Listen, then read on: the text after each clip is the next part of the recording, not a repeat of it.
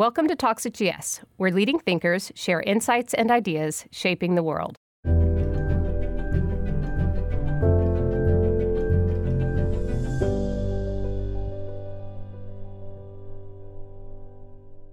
Hi, everyone, and welcome to Talks at GS.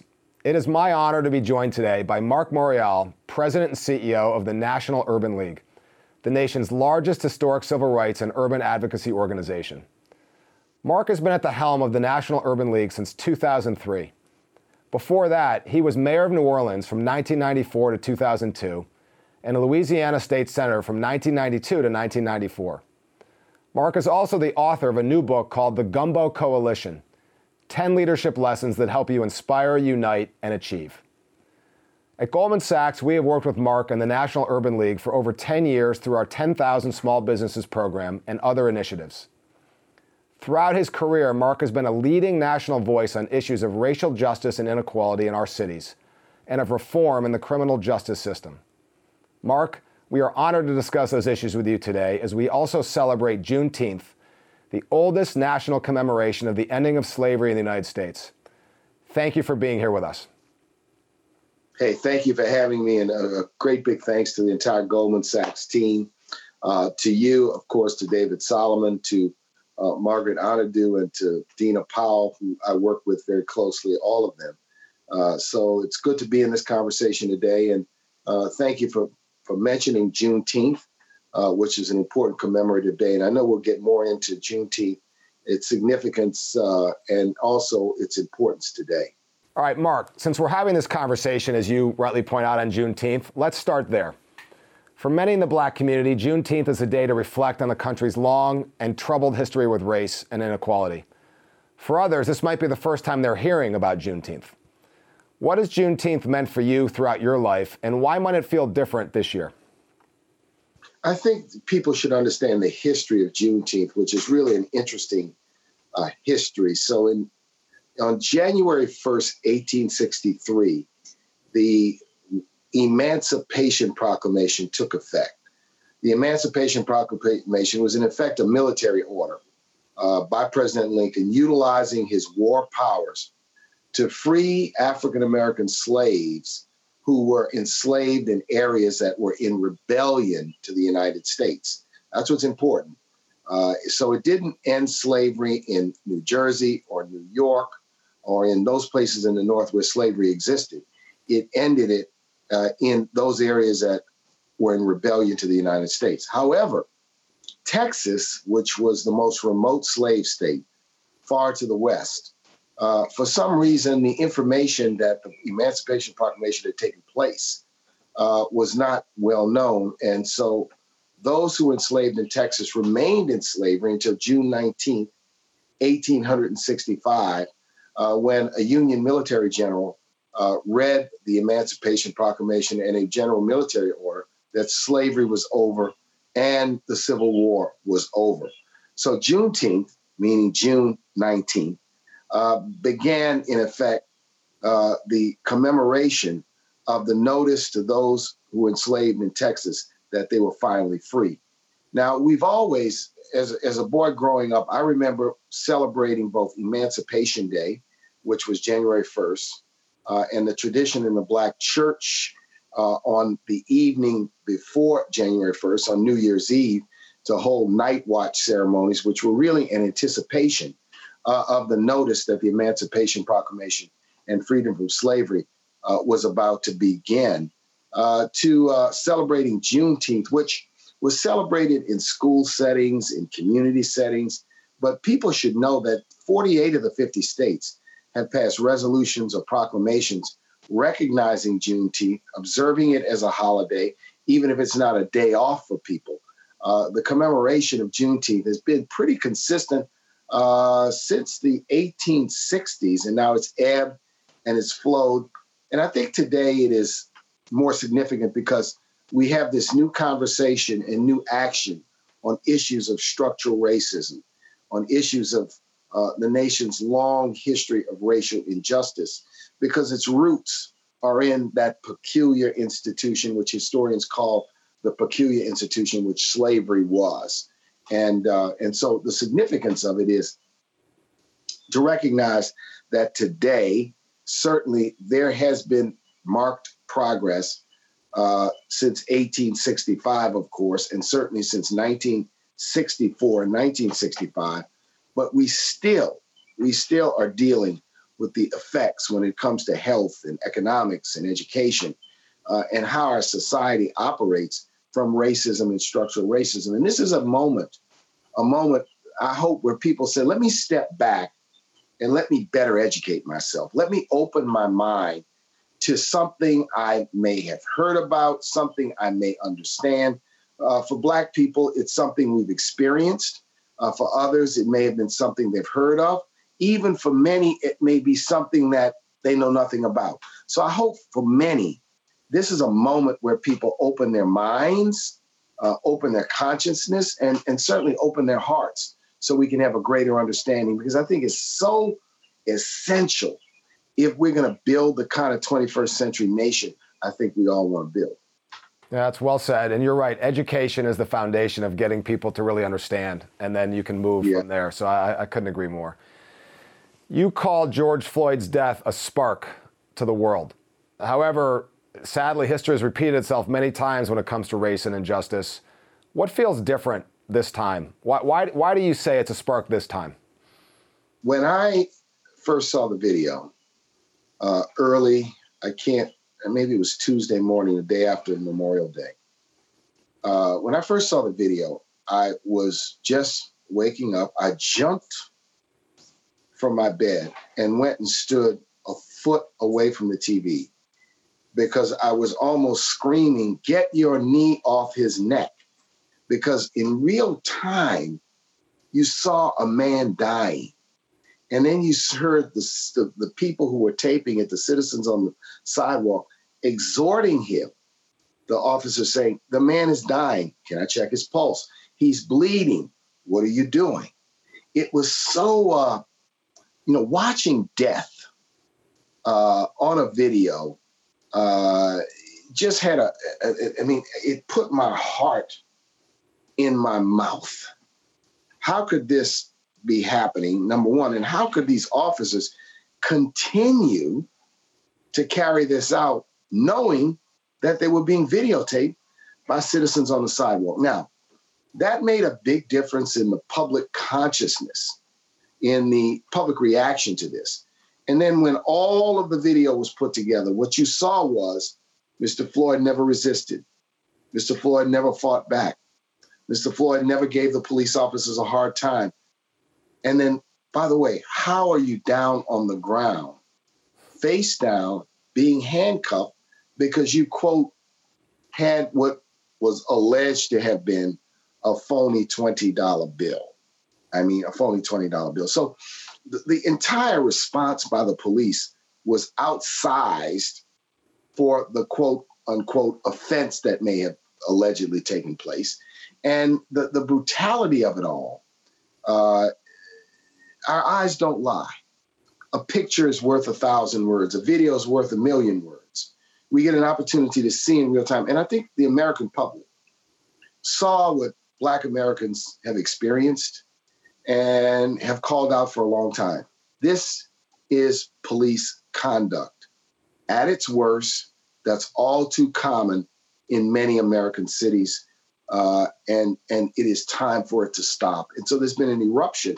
I also think, secondly, that the continue the, the the the incidents that have occurred over the last decade, whether it was Trayvon Martin, Mother Emanuel, uh, the racial incidents, the religious incidents, uh, shootings in synagogues, the coarse language that comes from the nation's commander in chief, uh, the assault on, on much progress, it sort of erupts.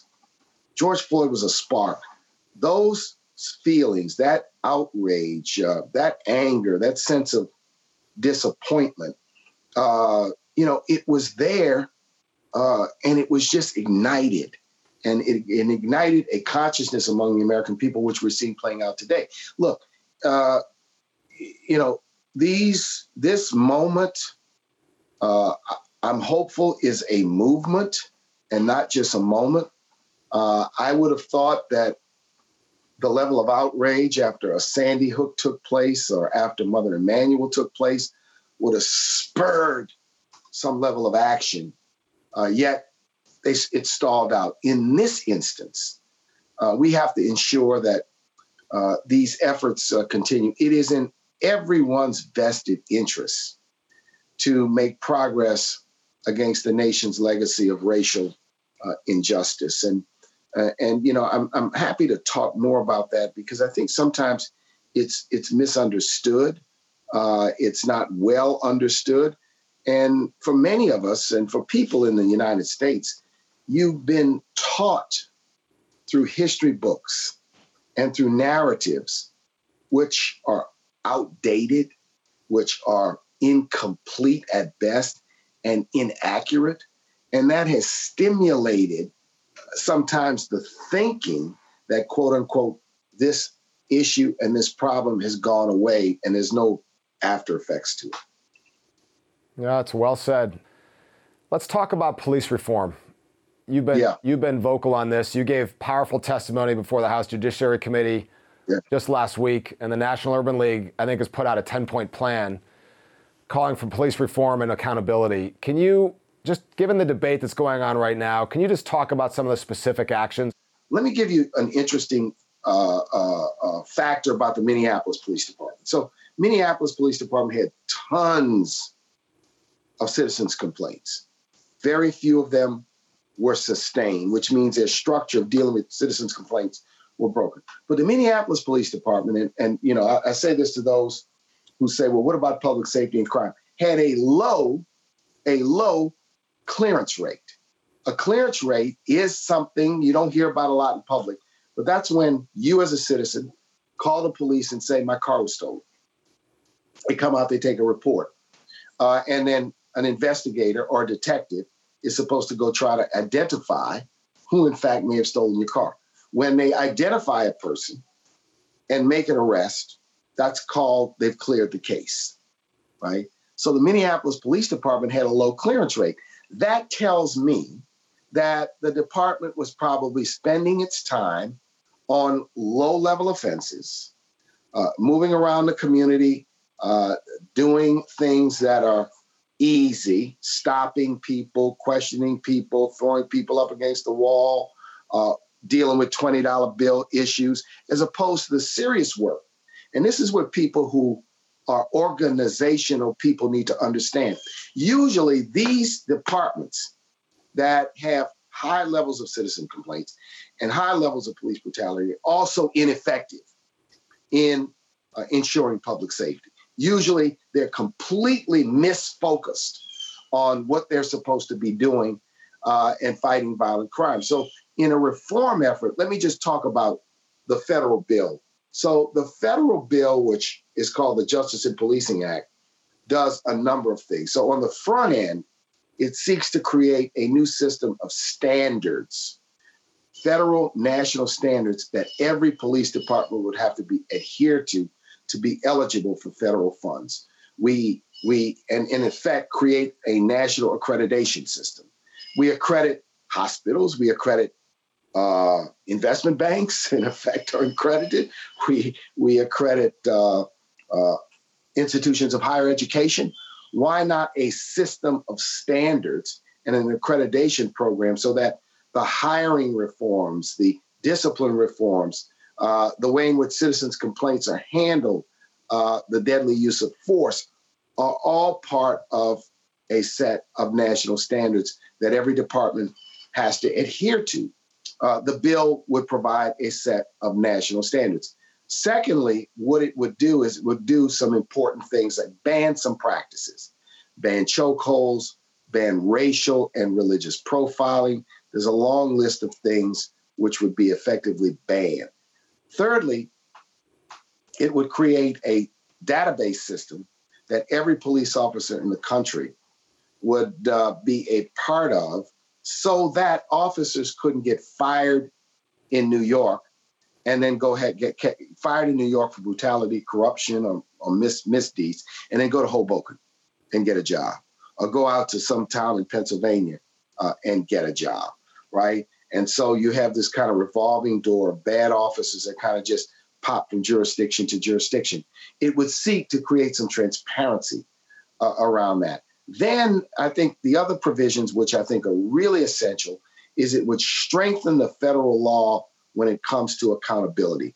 The protest and uh, uh, what we see with protest, people have to understand because I hear people say, well, and I'd hear conservative commentators would ask me, you don't get angry about uh, black on black crime and crime in the community. Yeah, we get angry about it, but one thing we know somebody's going to be arrested, somebody's going to be prosecuted, somebody's going to be convicted. The issue with police violence is no accountability. We had the, the history is so poor that uh, Washington Post, the Washington Post database shows that in the last six, seven, eight years, 99% of those that shoot and kill a citizen regardless of race, do not get prosecuted. They simply, no charges are brought. So maybe some of those shootings are justified. Uh, but certainly a 99% non prosecution rate uh, for a universe of thousands of shootings strikes me. Why? Well, in the federal system, uh, the standard to prosecute an officer is so high you have to prove willful disregard of one's constitutional rights on the account of race. Uh, in the civil system, if you file a lawsuit, a federal civil rights lawsuit, uh, the city and the officer simply need to raise the doctrine of qualified immunity, which says I'm for the most part immune from suits unless you can show I clearly violated a well established rule of. Bottom line, officers have been given protections that no other public official has. Officers have been given protection that no other public servant has. And I am, you know, I, I think that balancing this off and creating a system of accountability would incentivize cities in a significant way and departments to change their training, change their hiring, do things differently. So, what we need in this moment is substantial police reform, not cosmetic police reform, because we certainly, we certainly have to do something significant uh, in America today because the the the police killings are ripping uh, the country apart, and the response that we've seen with George Floyd has been remarkable in that it has not simply been black people. It's been whites. It's been uh, Latinos. It's been Asians. It's been young. It's been old. It's it's it's a, it's a remarkable thing that uh, I've not witnessed in in my life, right? And uh, my my own son and his friends, teenagers, today have organized their own Juneteenth protest march and rally uh, the spontaneity uh, of people, the response from the C suites uh, of America, the the fact that people are taking a moment and saying, "I understand this is serious. What can I do? How can I be a part of the change?" Those are things I, I, I candidly have not felt or seen in, in my life in civil rights or in politics before. You've had moments, and then they sort of fizzle You've had moments and maybe you get some change.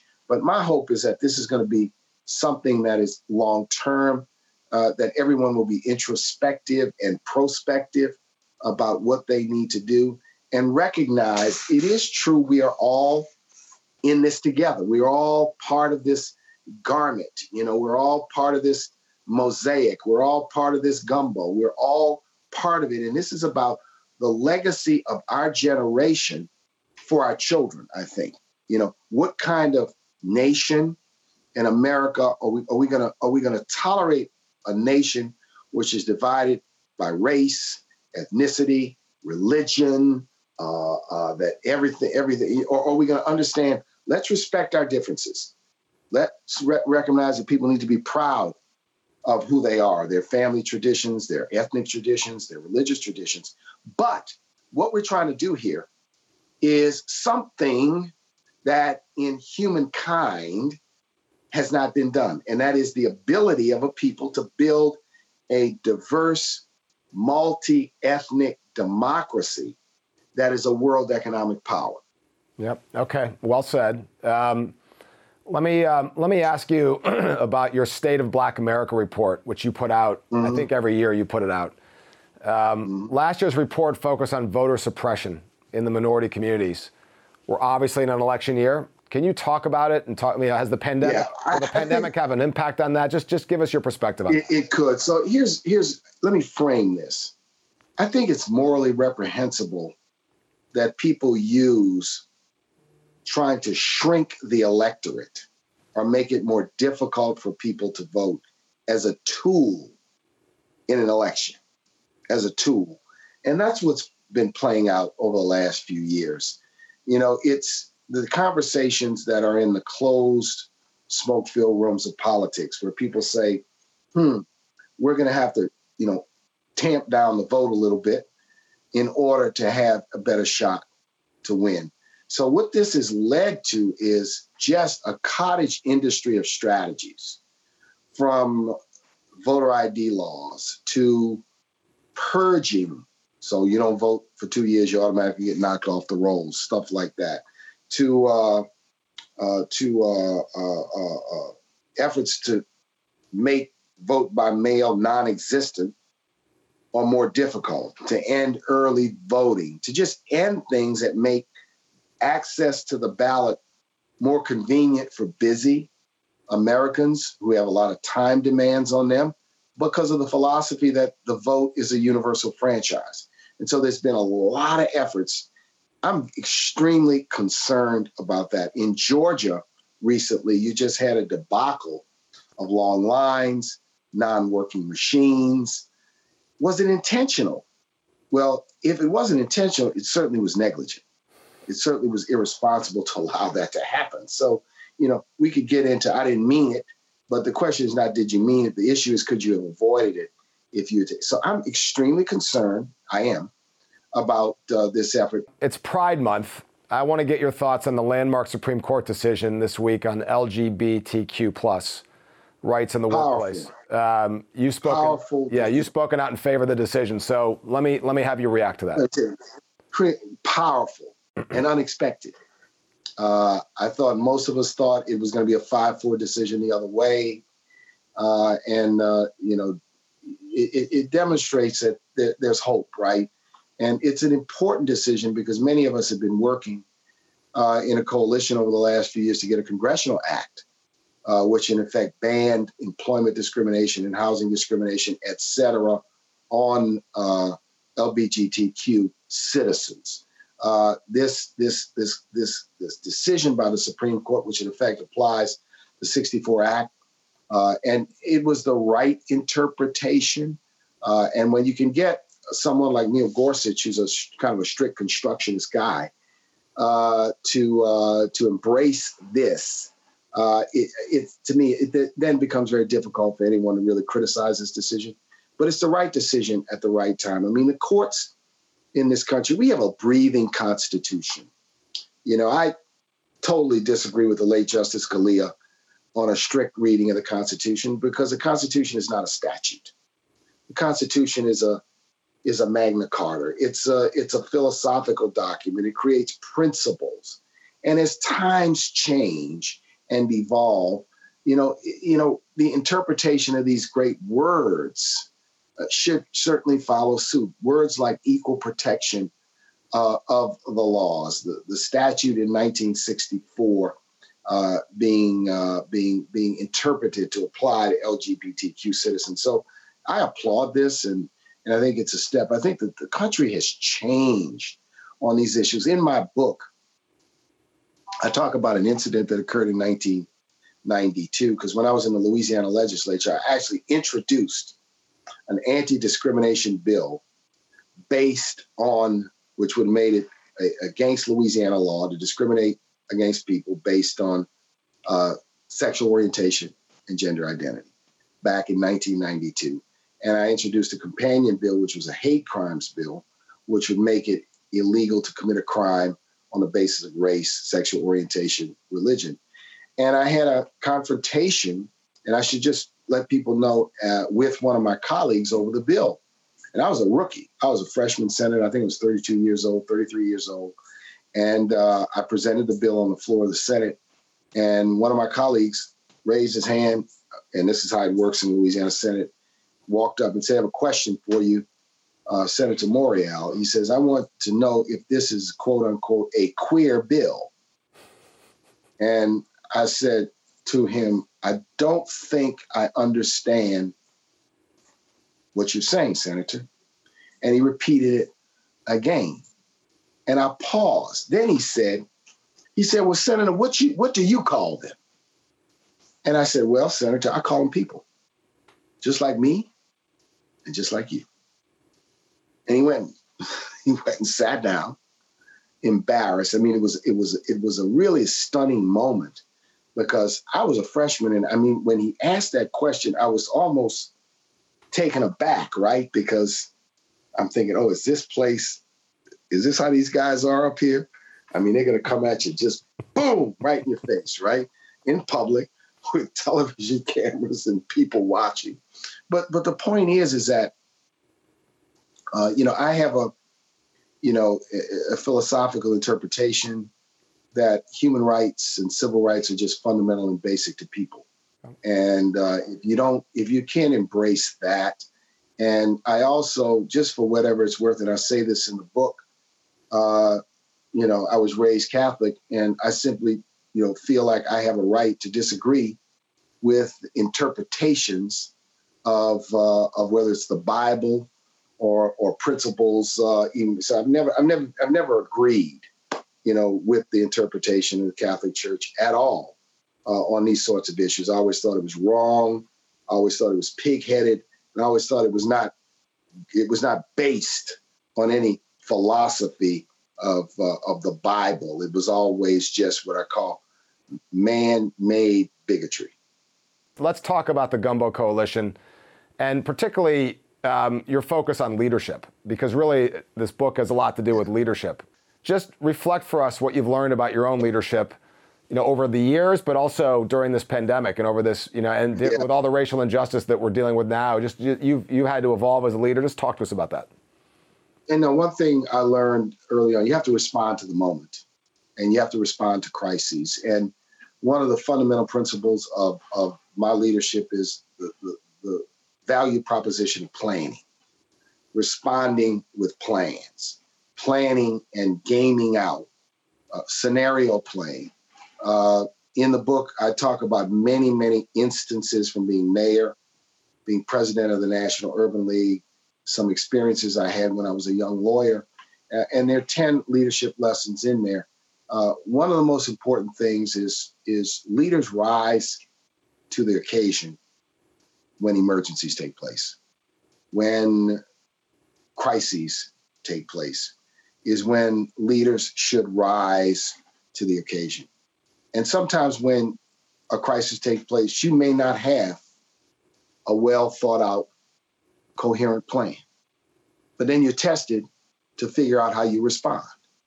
And like some basic principles of leadership, uh, it's about having a powerful team around you and listening to the team and hearing from the team, but also recognizing you got to call the shots you got to make the decisions, particularly in a crisis. Uh, but it also uh, talks about how a wise man changes and a fool never. That you could have a great plan and circumstances adjust, and you got to adjust. And you got to know when to modify. And you shouldn't be afraid to modify. But modifying a plan doesn't mean bouncing around, uh, changing a plan every 15 minutes because of a whim. And then I talk about uh, not being paralyzed by the unexpected. COVID was unexpected, unexpected. And we saw leaders, we saw paralysis. What is, how does paralysis manifest itself? First, in denial. This is not a crisis. It's not as bad. It's not what it is. Uh, par- paralysis sometimes manifests itself where leaders say, I have this under control uh, I have it uh, completely uh, nipped out, where they, they, they, they personalize it versus understanding that in a crisis, you have to rally your constituency, your followers, your employees, your customers to confront it, to confront it. And so building, uh, uh, uh you know, responding to a crisis uh, in a team oriented way is extremely critical. Well, we appreciate that advice and really appreciate your time. You have so many powerful words for our people uh, and for the society at large. We really appreciate it. We wish you we wish you good luck going forward.